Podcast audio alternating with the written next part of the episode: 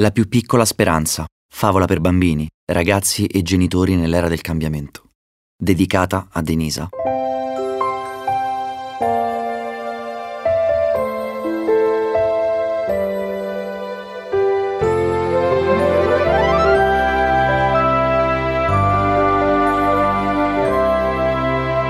Lupo racconta la SMA. Campa riportò al nido sua sorella Rufa, la trasportava sull'addome senza sforzo perché era almeno dieci volte più grande di lei. Campa era una formica guerriero. Avrebbe voluto abbracciare sua sorella, ma le formiche guerriero non sono addestrate per esprimere i sentimenti. Lasciò comunque una scia di profumo agrodolce per raccontare agli altri insetti della colonia la gioia di essere di nuovo insieme e il timore che provava per la loro condizione.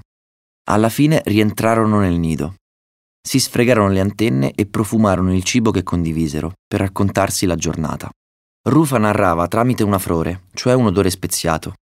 Gli comunicava così come s'era sentita e quanto s'era annoiata a scuola. Era la terza volta che ripeteva la medesima stagione. Rufa era una formica operaio, ma non avrebbe mai lavorato dato che i suoi arti erano atrofizzati. Era nata così e non poteva zampettare come le altre formichine.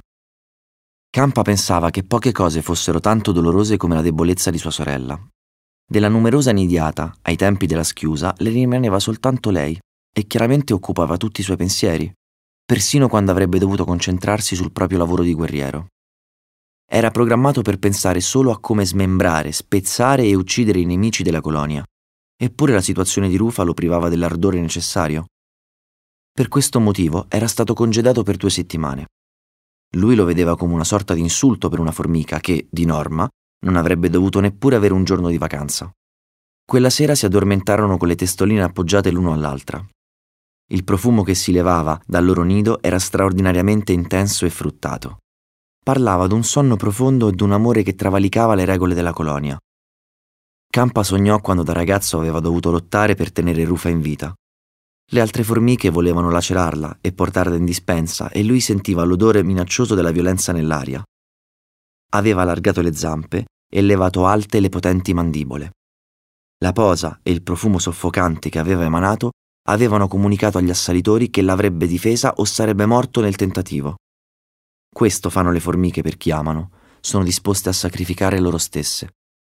Molte stagioni erano passate da quando la colonia alla fine li aveva accettati e il lento progredire del tempo aveva accompagnato anche il lento peggioramento di Rufa. Campa non immaginava pertanto che le cose potessero cambiare all'improvviso, ma la vita, anche delle creature più piccine, è inaspettata e riserva accidenti e sorprese distribuiti senza logica o merito. Quella mattina, proprio quella in cui Rufa per la prima volta faticò persino a muovere le antenne, ricevettero la visita più importante della loro esistenza. Una delle termiti di Forte Cavo aveva importanti novità da raccontare agli amici. Venne accolta con una profusione di odori di copertura affinché potesse superare le difese della colonia.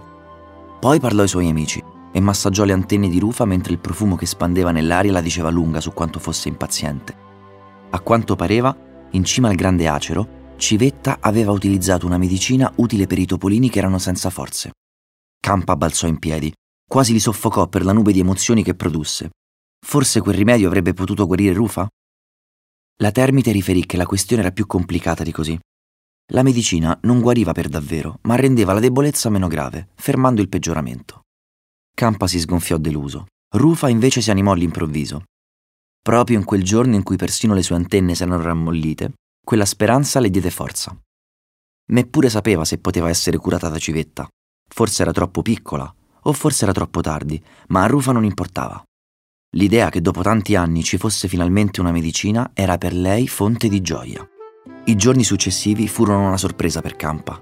Rufa era più energica, meno molle e, in fin dei conti, più interessata a quanto le succedeva durante la giornata come non vedeva da tempo.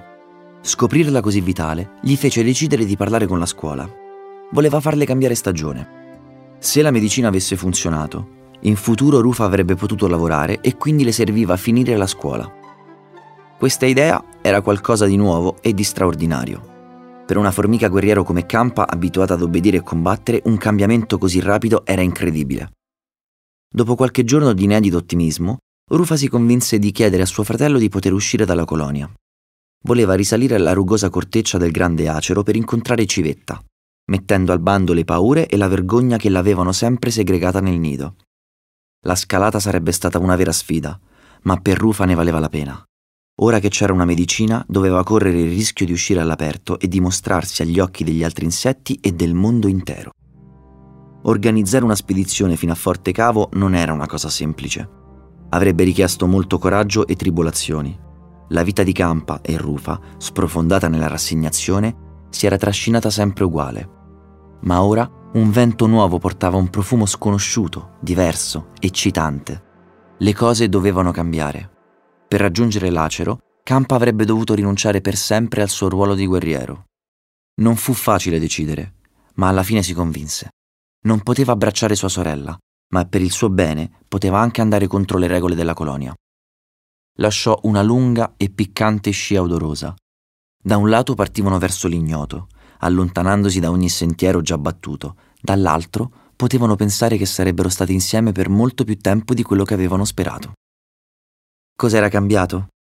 Il futuro aveva un nuovo potenziale, una, seppur minima, possibilità. Era finalmente possibile pensare al futuro. Non ci sono dubbi. La speranza, anche la più piccola speranza nel cuore delle creature più minute, può produrre grandi miracoli.